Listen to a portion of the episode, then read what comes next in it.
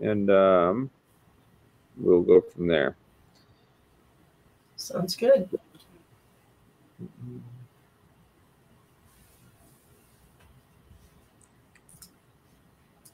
You guys Yeah. getting a lot of snow out there, Heather? No, um, we just got a lot of rain last night. Um, all the snow is up north. Looks like um, maybe northern New Hampshire got some snow, but we're in Salem, so Yeah. Plenty of Rain. rain. you got Plenty. snow. Uh, it is snowing. It's not really sticking a little bit, but not really. Yeah. Yeah. All right. Um, it looks like this is way this rockets to 12 people automatically where Facebook was like ones and twos. So this is great. Um, so thanks guys for coming. Um, Heather, Dave, and Josh. Josh is on solo on the side over there, and then uh, Heather Knowles and Dave Caldwell. Uh, and collectively, you- uh, well, Heather and Dave, you guys run Northern Atlantic Dive Expeditions. Is that correct? Yes. Yes. Very nice. And then Josh is just a scraggler you picked up along the way. Pretty much. Yeah, we did the dues. So Nice. Um, Harvey Morash says hi, guys from Louisbourg, Nova Scotia. hey, Hey Harvey, how you doing, man? Yeah. Uh, John Craig saying hi. So we're gonna have people pop in. Let me check this out. Can you guys see this?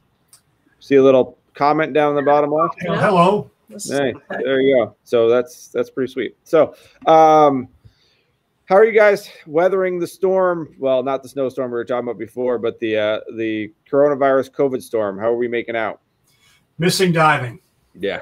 It's like the longest blowout ever. I, Yeah.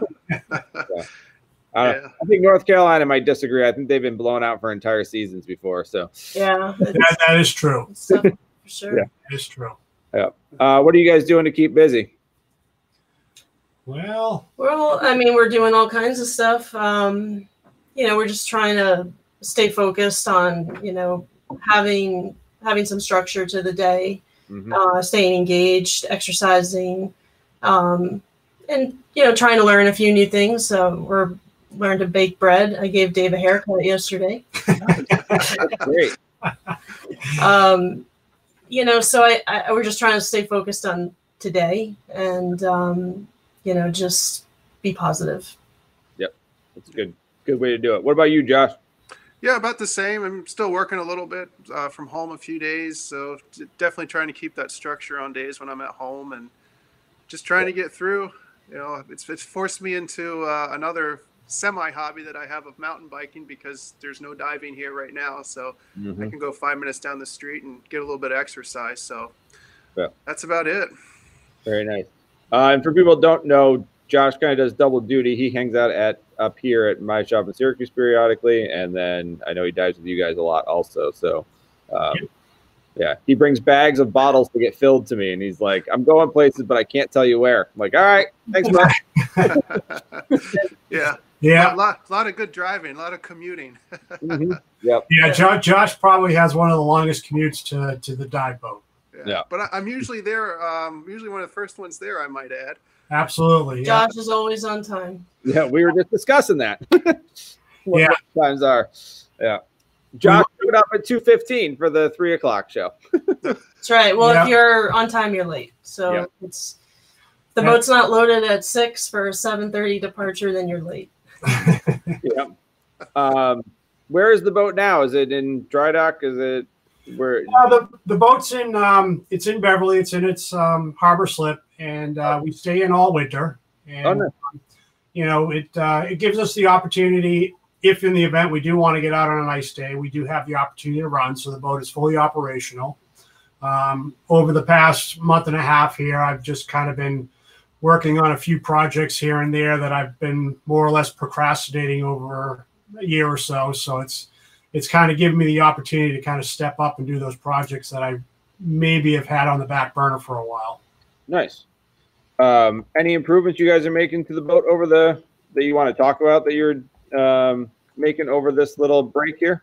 Well, I'm putting a hot water system in for fresh water for a shower wash down on the back deck. So I'm looking forward to having a hot shower when I come out of the water, at least for our freshwater spray down. So that's that's a pro- that's a project that's uh, presently underway. That's great. Yeah, I'll put a link in for you guys for the uh, into the comments um, to Northern Atlantic Dive Expedition so people can see the boat and everything. Oh, great. Yeah, we try to um, have creature comforts on the boat. You know, when we built the boat, we kind of took everything that we liked about every dive boat we've been on and everything we didn't like and tried to, you know, incorporate all of that into uh, the gauntlet. And then um, just this past year, actually, we did a pretty significant upgrade of all of our electronics, which um, was really cool. And now we have uh, Humminbird Solix system. So we've got sort of a poor man side scan sonar and um, some, you know, sort of new, just new uh, GPS, nav, and fish finder, and everything's tied together. So it's cool. It's something, uh, you know, fun to, to use when we're out there. And uh, we've got a couple of other projects we're hoping to do, but it's, it's always a balance of, how much money you can spend and then just um, you know, a dive boat's got a lot of wear and tear, so you have to be mindful of, you know, what a set of doubles or a rebreather is going to do, bump it into something. Yes. Yes. Gary Baker says, "Long live the banana bread." Not- Yes. Long live the banana bread. Yep. There's all the inside jokes that pop up, and I'm a little bit nervous because Matt Glass is on the side over here, and I'm wondering when when the other Yahoos are showing up. Um, but there's all these inside jokes that get thrown out there that I'm like, I don't understand, but maybe I should say this. Well, well, Gary on the on the banana bread. We might as well explain them as we go along here. In order for Gary to go diving, Marcia, his wife, has to make him banana bread I in like order him to be invited onto the boat. So Mm. you know, that's where the banana bread comes in.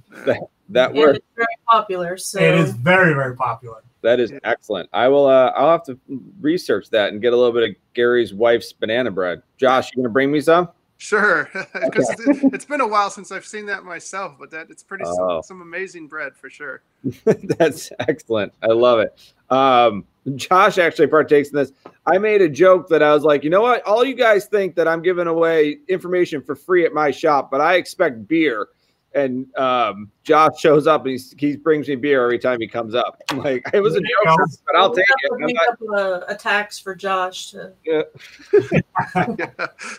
Great, thanks for outing me there. Now, yeah, not a problem.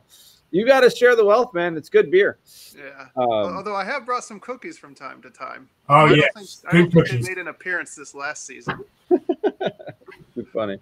Um, any big plans for the well, the theoretical upcoming season, and depending on what's going on, uh, is there anything you guys are working on? Hmm. well, I mean, normally by this point in the season, you know, we'd have the whole schedule mapped out and, and all of our plans. And, um, you know, the current situation kind of took the wind out of our sails. And uh, it's, you know, it's it's hard to find the balance right now of you know making big plans that you might not be able to do. Yep. Um, but you know we definitely plan to keep exploring the Allentown, which uh, we've been diving since 2016, and we were able to identify just this past year. So there there's a lot to explore there. Um, another one of the the things I've done with all my free time is um, entered about 200 hangs into our nav software. Right. So um, that little project that you know we were hoping to do but never had the time, we finally are, are getting to some of these things. So we've got a lot of stuff to look at, and um, you know some see if we can find a couple new wrecks. There's a few that are on the list still, um, and then um, you know hoping to just do some classes. We've got some couple of classes on the books, and hopefully we'll be able to get those done too. So you know, there's there's plans, but you know everything is so tentative right now. Yep. What classes do you guys have in the uh, the pipe? Um, we've got a lot of intro tech classes lined up. Nice. Um, we're doing a lot of um, dive coaching as well as mentoring. So we have a few programs that we've um, established and we've been doing well with. But um, this year we've had a big group um, that was anticipating to start already um, with intro tech. And unfortunately, um, obviously, we've had to postpone those for the time being. Yep. But we'll get back to them. We have a lot of anxious guys that are and people and students that are are looking forward to, um, you know, learning how to dive with doubles and and get into more technical diving. So we're looking forward to that. Yeah, we've been um we've been using we had the same thing, and we've been using Zoom to try and get people all caught up, and so get rid of the you know get checked off the classroom via Zoom instead of face to face. So when we get the water, we can hit the ground ground Sure. running. Sure. So, um, trying to get Rackley to do something on a professional level, dive master or something like that. He keeps resisting though. Yeah, I, I like diving. Yeah, Yeah. what's the yeah going into a dive master or instructor level? That's one sure way to stop your fun diving. it is. Yep. yeah. Absolutely. What agency do you guys train through? Uh, we teach through NAUI and TDI. Now in TDM. Good. Yeah. So I'm a um, course director trainer for NAUI, also a technical um, instructor examiner for NAUI, um, and then we're we keep TDI as more or less a secondary agency uh, where we train up through open circuit trimix. Nice. That's good. Uh, and you guys just made the switch to XCCR, yes? Yes, Uh, yeah, I guess it Oh, was about two years two ago. years ago. Time has definitely flown, but yeah, I guess it was March. I, I saw my Facebook feed showing some memories, uh, and yeah, March 2018, we made the switch. Nice. That's good. So you guys are liking those? Yeah, Yeah, they're they're nice units. Uh, We've been happy with them. we really like the modularity. Um, we went to Truk in November 2018, I guess, Yep. and um, you know we were able to pack them into uh, a small carry-on. Mhm. fit them in the overhead. I know you can do that with a lot of rebreathers, but Yeah. um, you know, we like the different size canisters. Uh, so we've got an eight pound scrubber, we've got a 5.5 pound scrubber. We can kind of scale it up or scale it down depending on how compact we need to be. Um, you know, we've all sort of dealt with the pain of um, bag checked bag fees, and you know, Josh can tell you about our adventure in Egypt if anyone would like to hear about. Yeah, uh, absolutely. Tales from the Crypt. Uh, yeah, of course. I, I lucked out on that. I, I mean, going over, I was just super nice and to, to the gate person, and, and they gave me free baggage over. And coming back, I can't remember. Um, I think they felt bad for me because I was like, you know, I had my rebreather, and it was like I, there was a little bit of a language barrier, and you know, taking a, they were saying, "Oh, it's over, it's over." So I was like taking out like a little bit of this and a little bit of that, and it like turned out it was like, you know, I mean, it was probably like 15 pounds over or something ridiculous. so they were just like, "Forget it, we'll just give it to you," which Yeah. they did. Nice. But um, yeah, it's definitely. Um, we're, a couple of us are rethinking how we're going to travel in the future with with luggage and what we're checking and how we're going to do it. Yeah. So- So did you check that bag? You checked your rebreather? Is that why you were Oh over? yeah, yeah, yeah, yeah. It, it just makes it easier. Um, Egypt, I didn't bring my camera, but I did. I did it when I went to Truk in 2017. So it's you know, when you got a camera, you know, DSLR, you, know, you get the camera, the lights, and the housing, and all of that. I mean, that was my my carry-on. So I wasn't able to take the rebreather. Plus, a lot of these airlines, um, you know, Truk United was was kind of open. Of course, this was three years ago. I mean, they didn't really weigh anything, but going over to Egypt, we were on a couple different airlines, and they were definitely weighing carry-on and checking carry-on.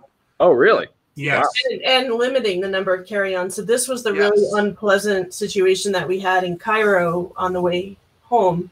Um, Josh can tell you about this. He was uh, packing his pockets full of stuff um, because they wouldn't let us take two carry-ons on the plane. They, you know, normally you have like you know your personal bag and then a carry-on.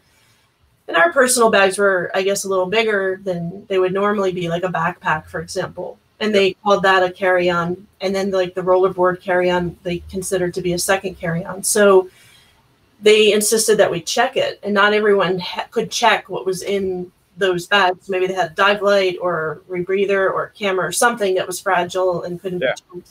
So, um, in a true team effort, we came together and redistributed things into bags, and um, we had to check what we had to check, and, and we've got everyone's stuff home safely. But you know, it was kind of um, there was a little bit of a you know uh, a lesson in what we're probably looking at in the future, and that's you know unreliable. Um, you know, sort of it's it's unreliable what you're going to be able to carry on, and so you're either going to be checking more or you're going to have to just continue to be able to pack stuff smaller.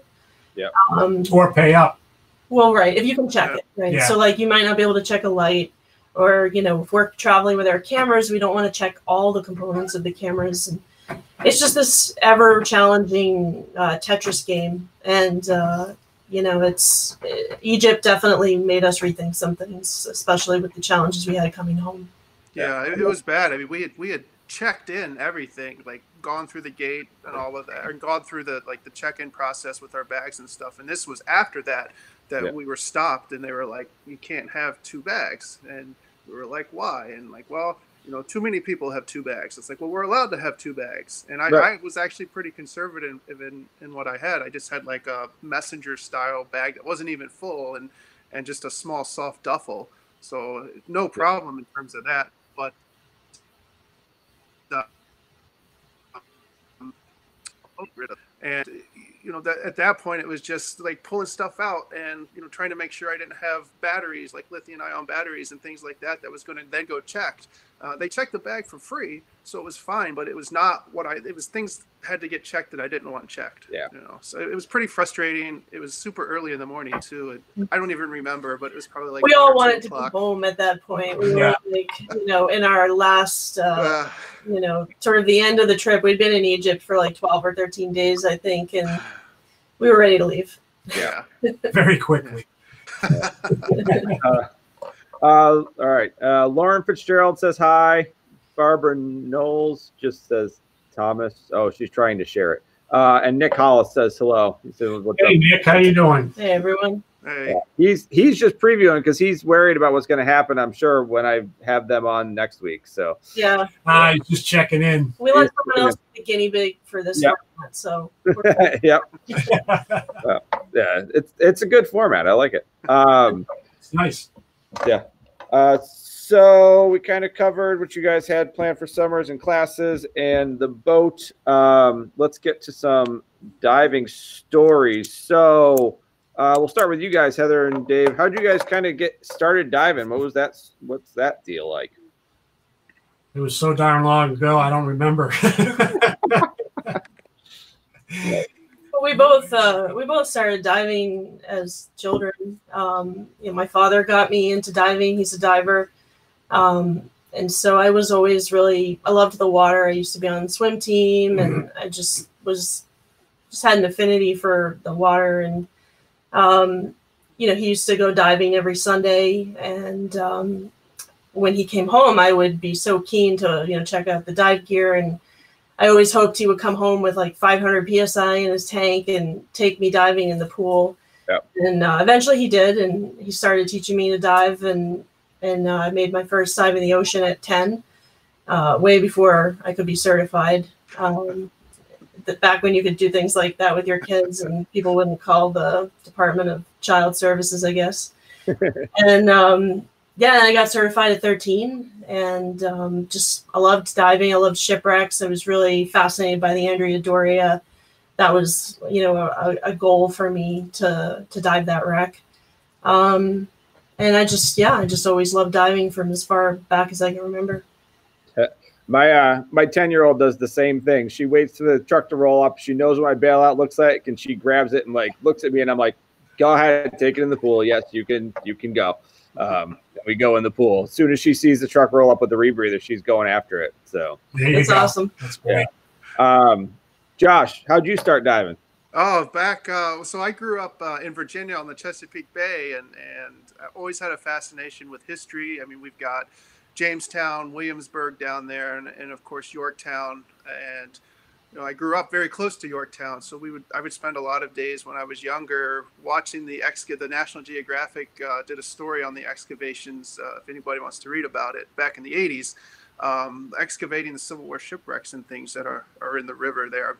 And so that was really captured my fascination. But I've always been around the water and boats and things like that. So I learned how to dive probably uh, about 15 16 years ago and first couple of years was just more catch a dive here or there. And when i moved to nashville that's really really when it took off. You know we did a lot of lot of um, you know mucky ucky diving in the lakes. Uh, but there's a lot of great stuff. You know we would, we would go out and find cars and uh, there's a quarry out there that's that's no longer operational but it was it flooded with all the buildings and the equipments in it uh, equipment in it. So you could go up and down the hallways and swim through the buildings, and that really captured my love of diving, you know, and of course we were close to Florida as well.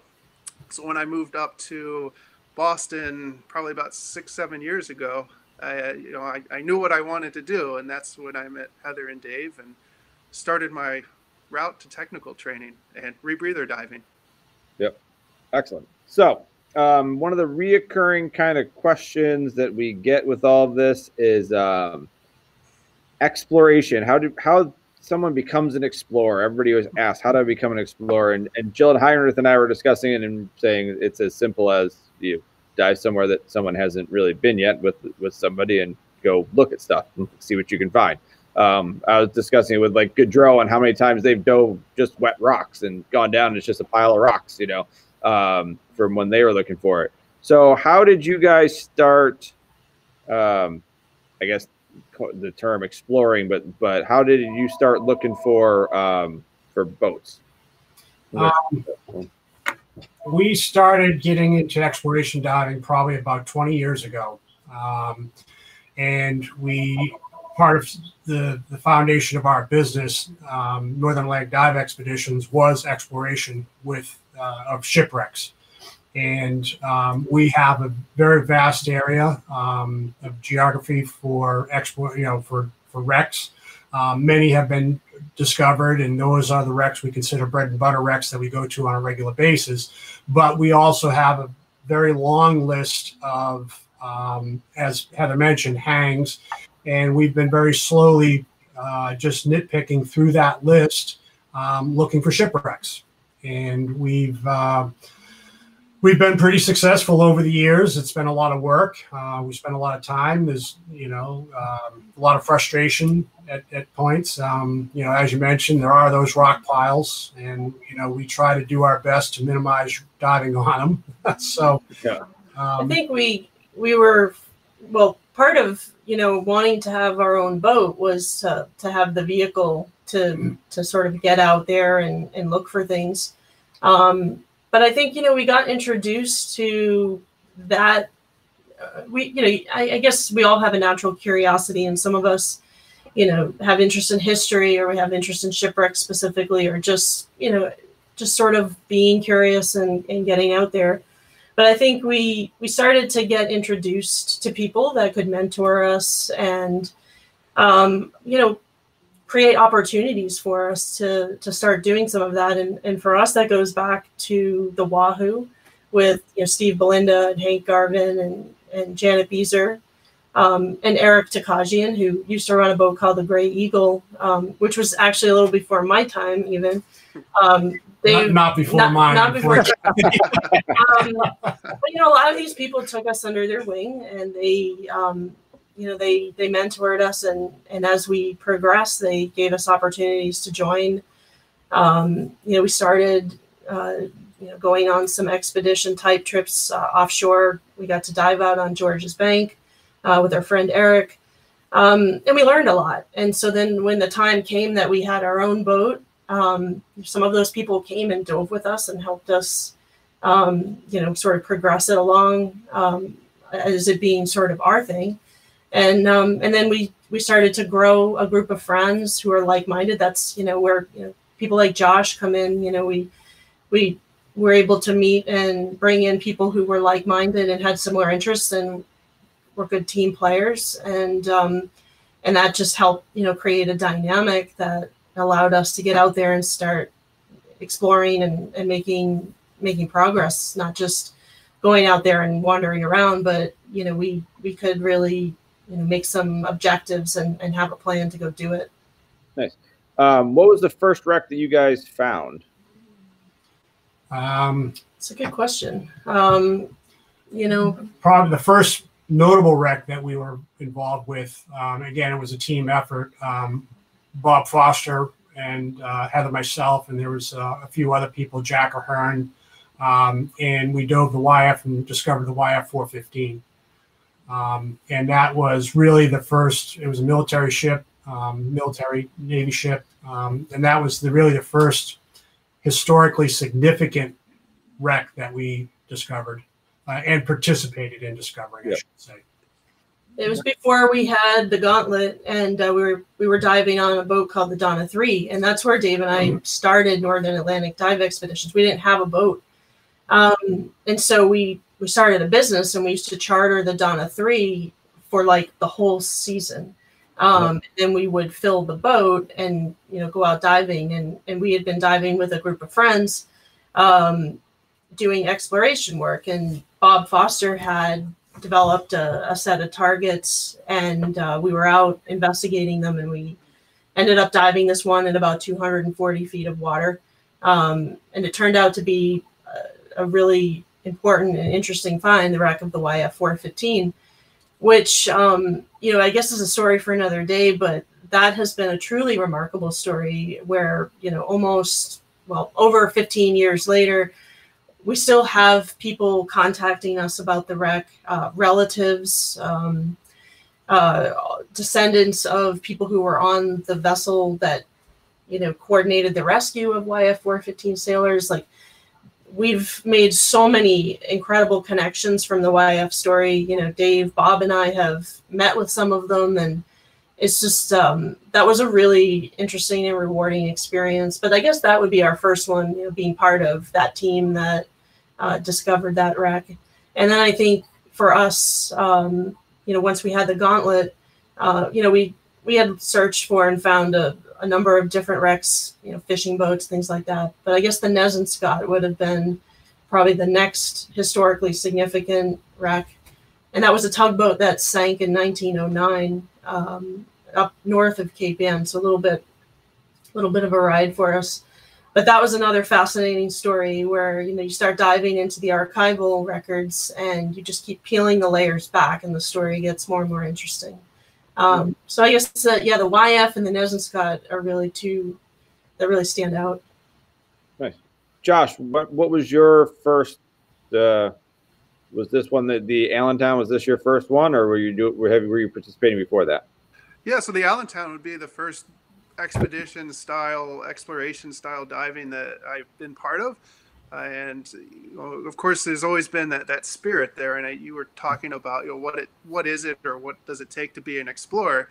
And I think there's always that that spirit inside. I mean, even when I was diving in Nashville, I mean, we would go out and look for like sunken cars and you know right. go out to like Party Cove where people would tie up their boats, and we would go in the morning, early in the morning on like a Friday, and and just look for stuff. I mean, not, nothing historical, obvious, but uh, you know, we would find all kinds of stuff, and it's just that that spirit, and and so now being able to really, you know, incorporate a little bit of history and incorporate the camaraderie and, and teamwork of diving and with good friends, and you know, it's and it's more than just the diving. You know, it's also about the people that were on the ships that go down. A lot of these ships are graves for people. So, you know, it becomes it becomes much more than just diving. It's it's much bigger. Absolutely. So, um,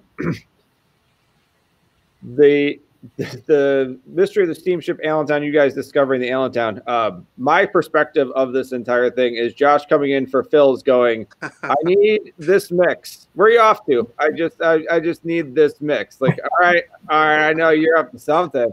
And then uh, he's, I'm like, what depth? He's like, just give me this mix, basically. I'm like, all right, we're down. I'm done. I understand. I won't press any further. I just want you to share as soon as you can.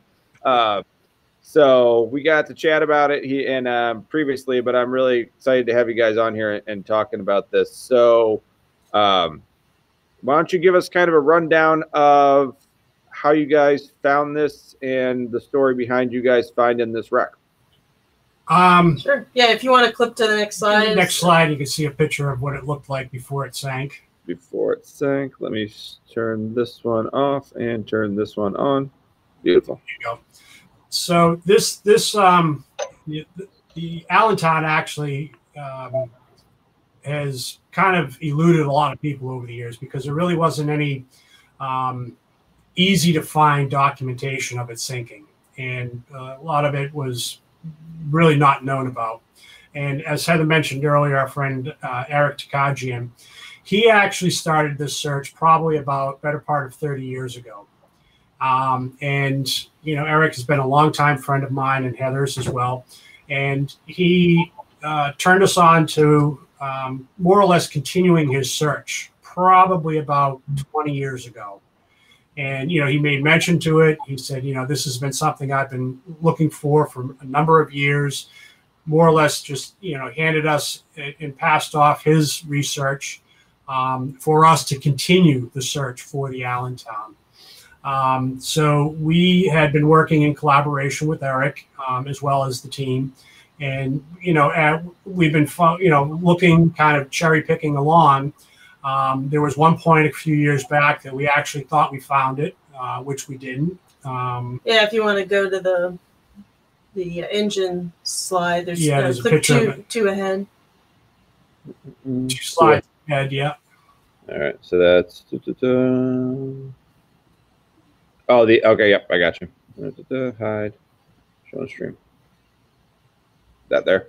Yeah, so Yep. so this was a dive that Eric and I came down on for the first time, um, and all of us dove it. It was actually an interesting. We came. This is the steam engine that we came across, um, and when Eric and I, we were actually had this view of it, and we were kind of coming along the bottom, and we both just looked up, and in amazement, we looked at each other, and we were like, "This has got to be the Allentown. This is it. This is the steam engine." I mean, we're looking around, and then very quickly we realized that it wasn't the the Allentown. Um, but what it did do is it led us down a path to be able to um, use engine specifications to um, positively identify a shipwreck. And we do that by measuring the cylinder head, uh, the type of engine that it was.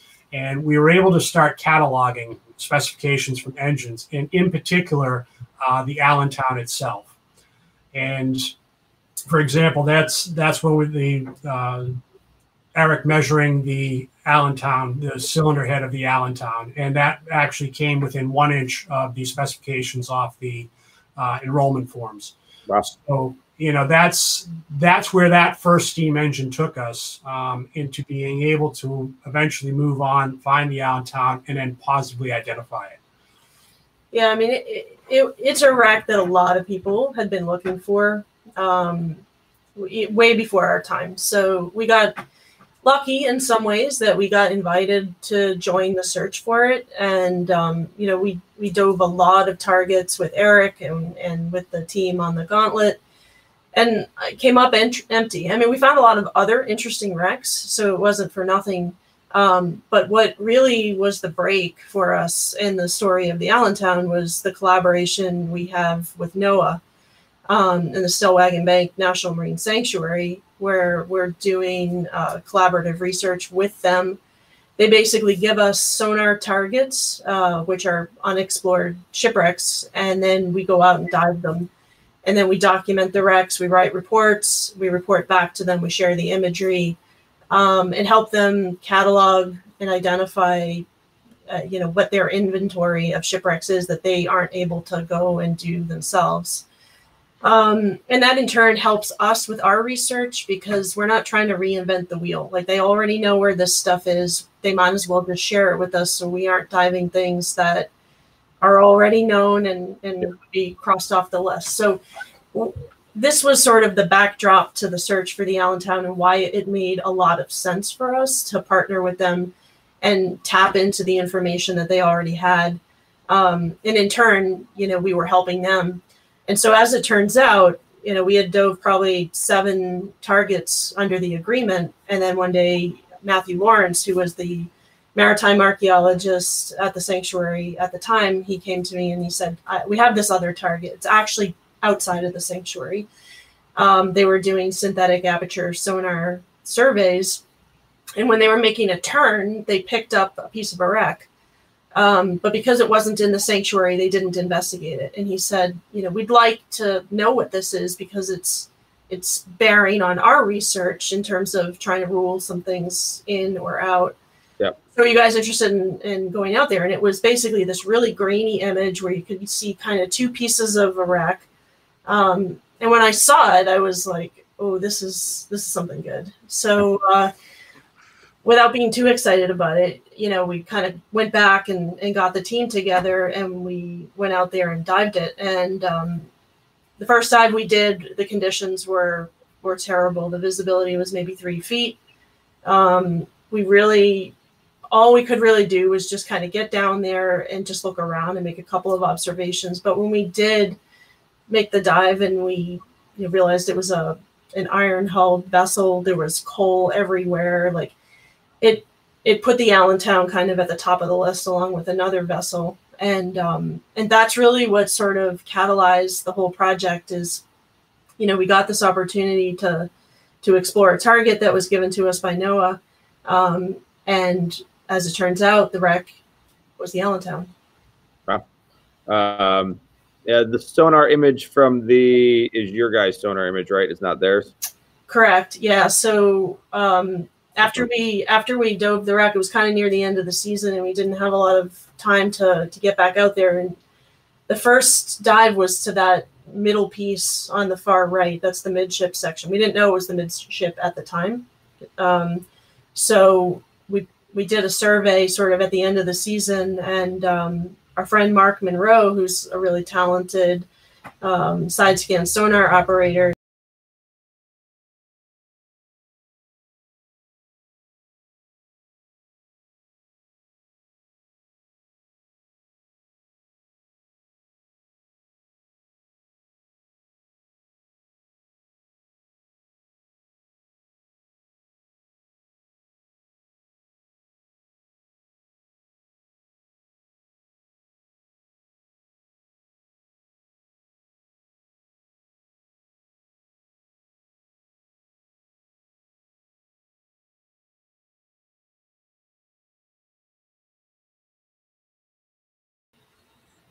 little late bringing us all back in there. Oh, it rearranges us if I put us in a different order. Interesting. Um, it's like Hollywood Squares over here. Uh, Josh, what were your first dives on it like? When did you get involved in this whole thing? Yeah, so we started. Uh, I started diving out uh, this last year, and Sounds like, uh, let me just interrupt for a minute. It looks like we lost some sound there. Yeah. uh, can you hear me? Okay. yeah, Okay. Got it. Um. We can, but I'm sh- I'm just looking at some of the comments. Coming up. Ah. Really? We lost sound, huh? hmm. Hey, Harvey, can you hear us?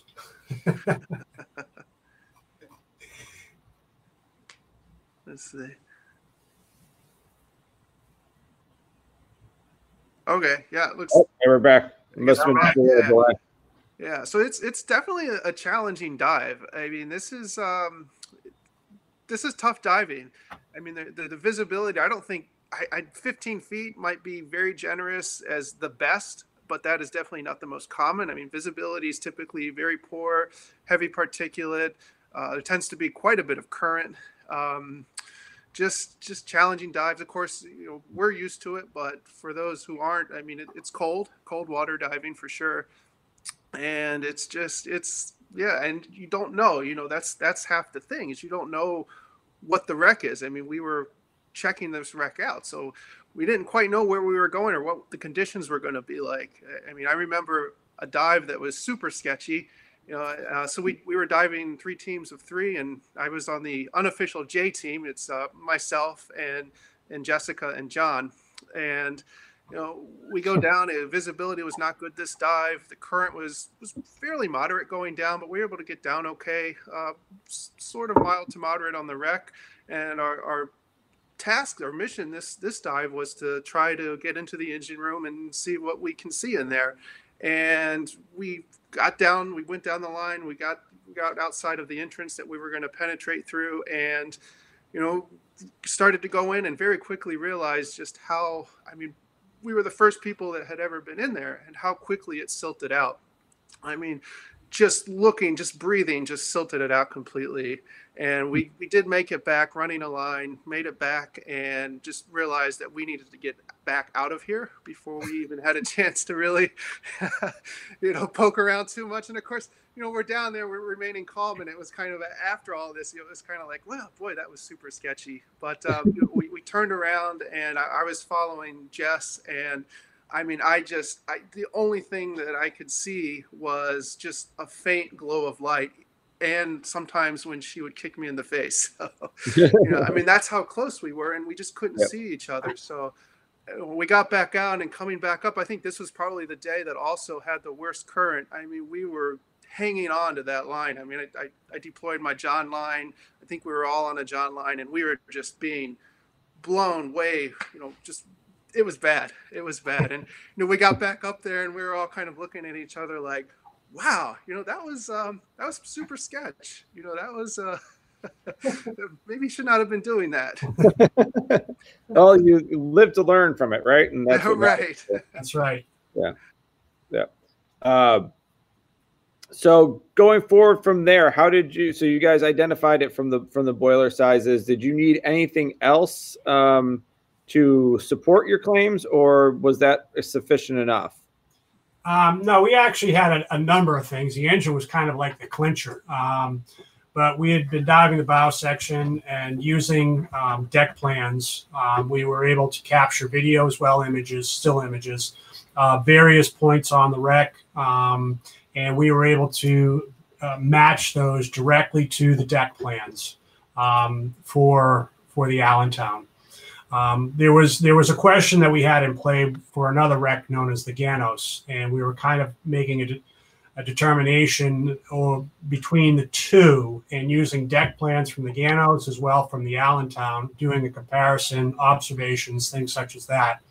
Um, and that's more or less kind of collecting objective um, information and, and, data. And, you know, we were able to kind of collectively pull all that together. Um, and that's how we made the determination. We were, we were certain that it was the Allentown uh, you know, we started diving the wreck in 2016. We dove the bow section in 2017, which was sort of the start of the next season after after first diving it. So we had shifted over to the bow as our next objective, and um, we knew it was the Allentown, but we didn't want to just make that claim with nothing to back it up. I mean, there's always the possibility you're wrong and you damage your credibility, you know, by having to walk it back. Um, so we really wanted some evidence that was a little bit more definitive. Um, where the wreck's in three pieces, we couldn't really get an accurate measurement. I mean, we did take beam measurements, but the the, the difference between the uh, the Ganos and the Allentown in terms of the dimensions was so close it was almost negligible. Um, so it was really observations comparing to the deck plans, um, but measuring the the engine cylinders was really the only thing that we could do to to get something definitive that was also differentiating. So the Ganos had a, a distinctly different uh, size engine, um, and that gave us the confidence that we could make the statement it's the Allentown without it being sort of a guess that you know was um, you know kind of built on assumptions. Nice and then you guys continue to dive it. You you were mapping out as much as you could. How how did the mapping out go? Did you guys use photogrammetry? Did you uh, did archaeologists come in or anything like that afterwards? Um, where'd it go from there? Um, so we're we're still looking at some of those possibilities. Uh, be, because the wreck's in state waters, we actually are diving it under a permit. So we're collaborating with the state, and one of the things that they are interested in doing is a photogrammetry project. I think it would be super challenging because of the conditions, and I think Josh did an excellent job of painting that picture. you know, I I can tell you it is so hard uh, taking photos and video there. The you know you're diving a rebreather, you're in three feet of vis. It's sketchy, uh, kind of dark, murky water, and now you've got a camera in the mix. Um, it's a lot, you know. You're you're really stretching your capacity with with those conditions, and to do a photogrammetry project, I think will be really challenging. We haven't said no to it, but we just need to sort of think about how we could do it and what it would require.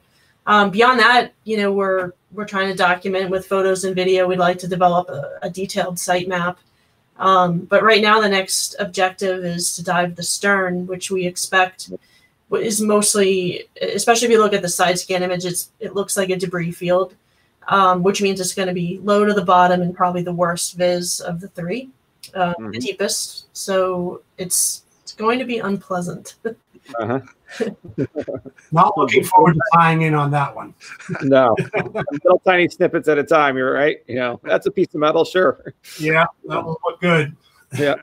So very nice. Um, the book you guys sent over. Explain what's going on with that book. That's the book, The Dangerous Shallows, and this is um, what our friend Captain Eric Takakjian had put together. Um, it's a culmination of his uh, discoveries over the past 30 years, diving in Massachusetts Bay as well Nantucket Sound. Um, he has uh, a tremendous amount of, of knowledge um, on the history. Um, he's probably uh, has located about six, uh, excuse me, 80 to 90 shipwrecks throughout this region. Um, many of our regular diving wrecks that we go to, he was the first one to discover them. And it's a, it's a great story about, you know, his, you know, discoveries over the years. And um, it, it does lead up to the Allentown and, um, and, you know, how he actually found it in the end. Um, and we've, and we've, worked with Eric for many years. He's a very long time friend of ours. Um, so, you know, there's a number of wrecks that he had discovered that we had participated in the discoveries with him. Um, but uh, it's a good read, This, especially this time of year. if you're looking for some reading uh, material, this this will this will get you through a couple of days. Um, there's a good chapter devoted to the Allentown in the book. Uh, talks about the history, the discovery, and the diving effort. But uh, it goes a little bit further, I think, into what wreck diving is really about for a lot of us, and that's connecting to people and telling stories. Um, and so the Allentown was lost with all 18 crew. There were no survivors, and um, that's part of what made it a mystery to find. Is you know, without any survivors, there were really no witnesses, and so its reported location relative to where it was actually found is quite significantly different. Um, but you know, Eric gets into some of that in the story, and in particular, his efforts to locate a descendant of one of the crew members on the Allentown. So um, he located a man named Kevin Slovak, who is the great, great, great grandson. The Allentown sank in 1888, so we're going way back. Um, great, great, great grandson of the chief engineer, and uh, he located uh, Kevin and and met with him. And uh, Kevin had no idea uh, about the story and his family history um, in this regard, and was fascinated. And it just sort of opened up a whole new chapter in his life and his ancestry. You know, learning about um, you know his family and and the story of the Allentown. And so one of the things that we were hoping to do, and it it may or may not happen this year. Um, but we were hoping to get him up here and, and bring him out to the wreck site. Um, but uh, Eric talks about that in the book, which I think is a, a really nice summary of of the story, but also um, it kind of drives home, you know, what our what our mo- true motivation is for a lot of this, which is you know connecting to people, um, being able to tell stories that have been forgotten, um, and, and bring the bring new life to these shipwrecks. Yeah absolutely.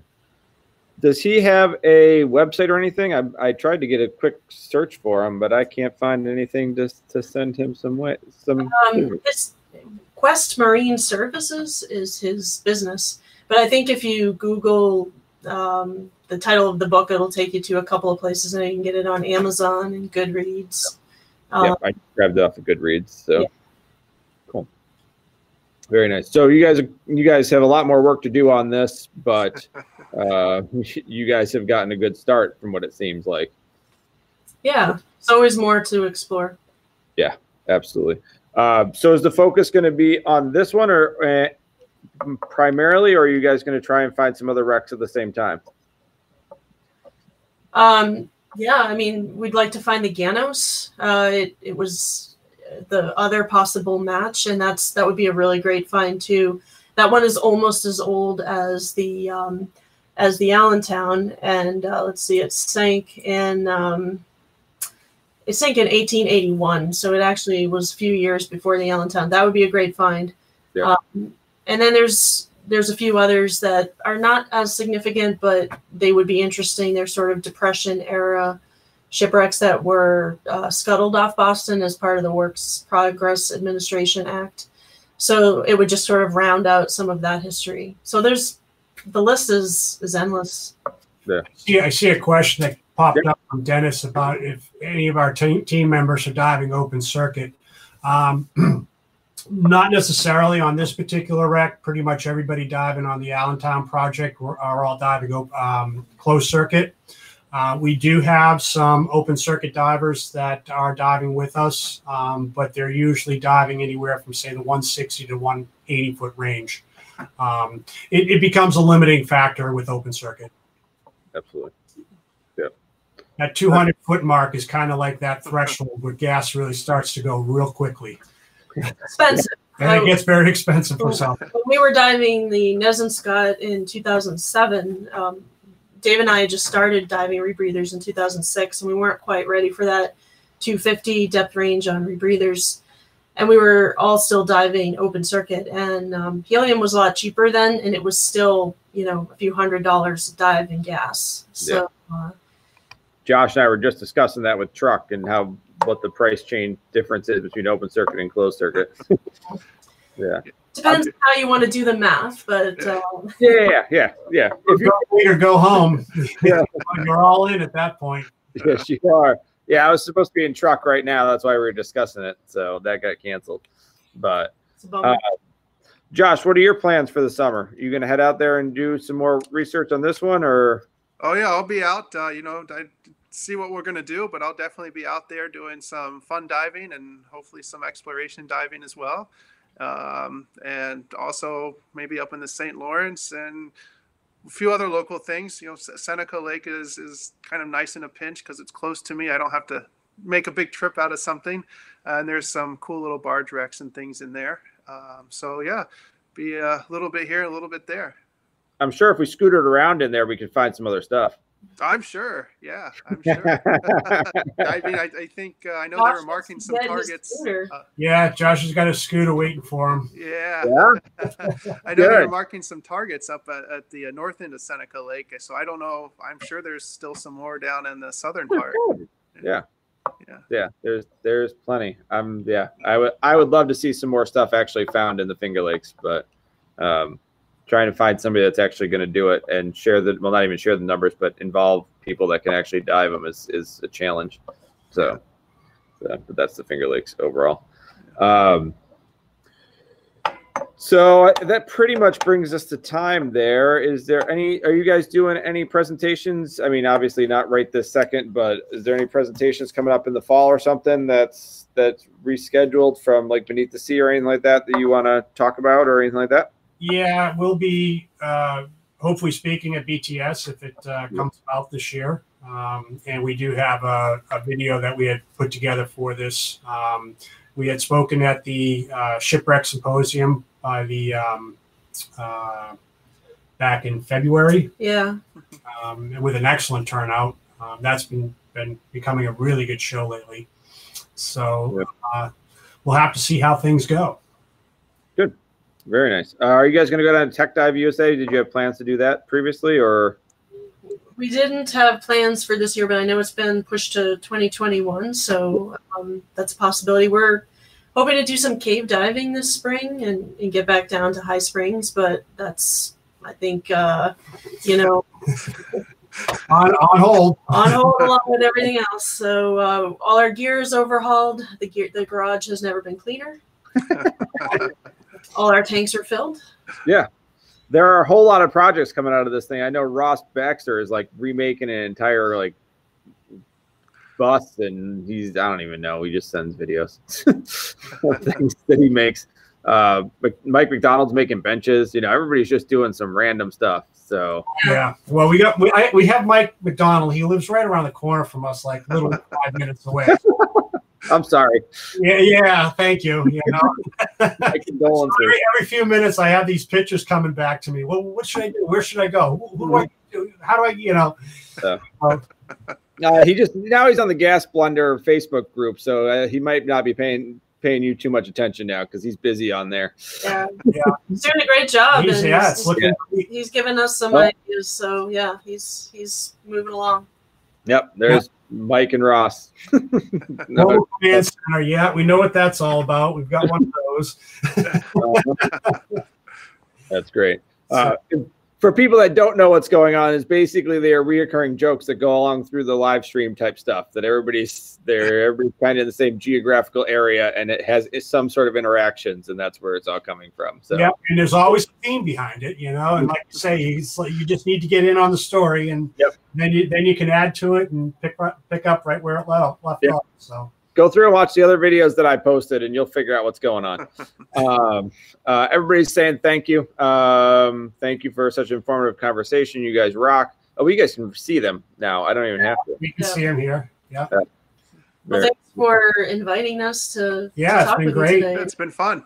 My pleasure. Yeah, it uh, gives me a little sanity in my ever so crazy life. So no, that's fantastic, and it's a it's a great service to put out there for people. keeps people engaged. Um, you know that everybody's kind of feeling the same pains here, and you know we're all eager to get back into the water when the time is is right for all of us. Yeah, I completely agree. Oh, Matt Glass is giving me crap because I don't have whiskey. Uh, um, all right. Uh, thank you very, very much, guys. Um, it was a pleasure talking to you. Uh, if you guys have, when you get to points where you want to discuss any other new things, just let me know, and we can we can do something similar on the next one you guys find.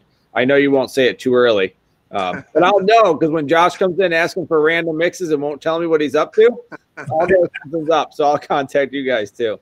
Sounds, Sounds great. Good. Thank right. you. Hey, thank you very take much. Take care. Stay safe. Take care. Yep. See you later. Stay healthy, guys. Take care. Thank you. You too. Bye. All right. Bye, guys.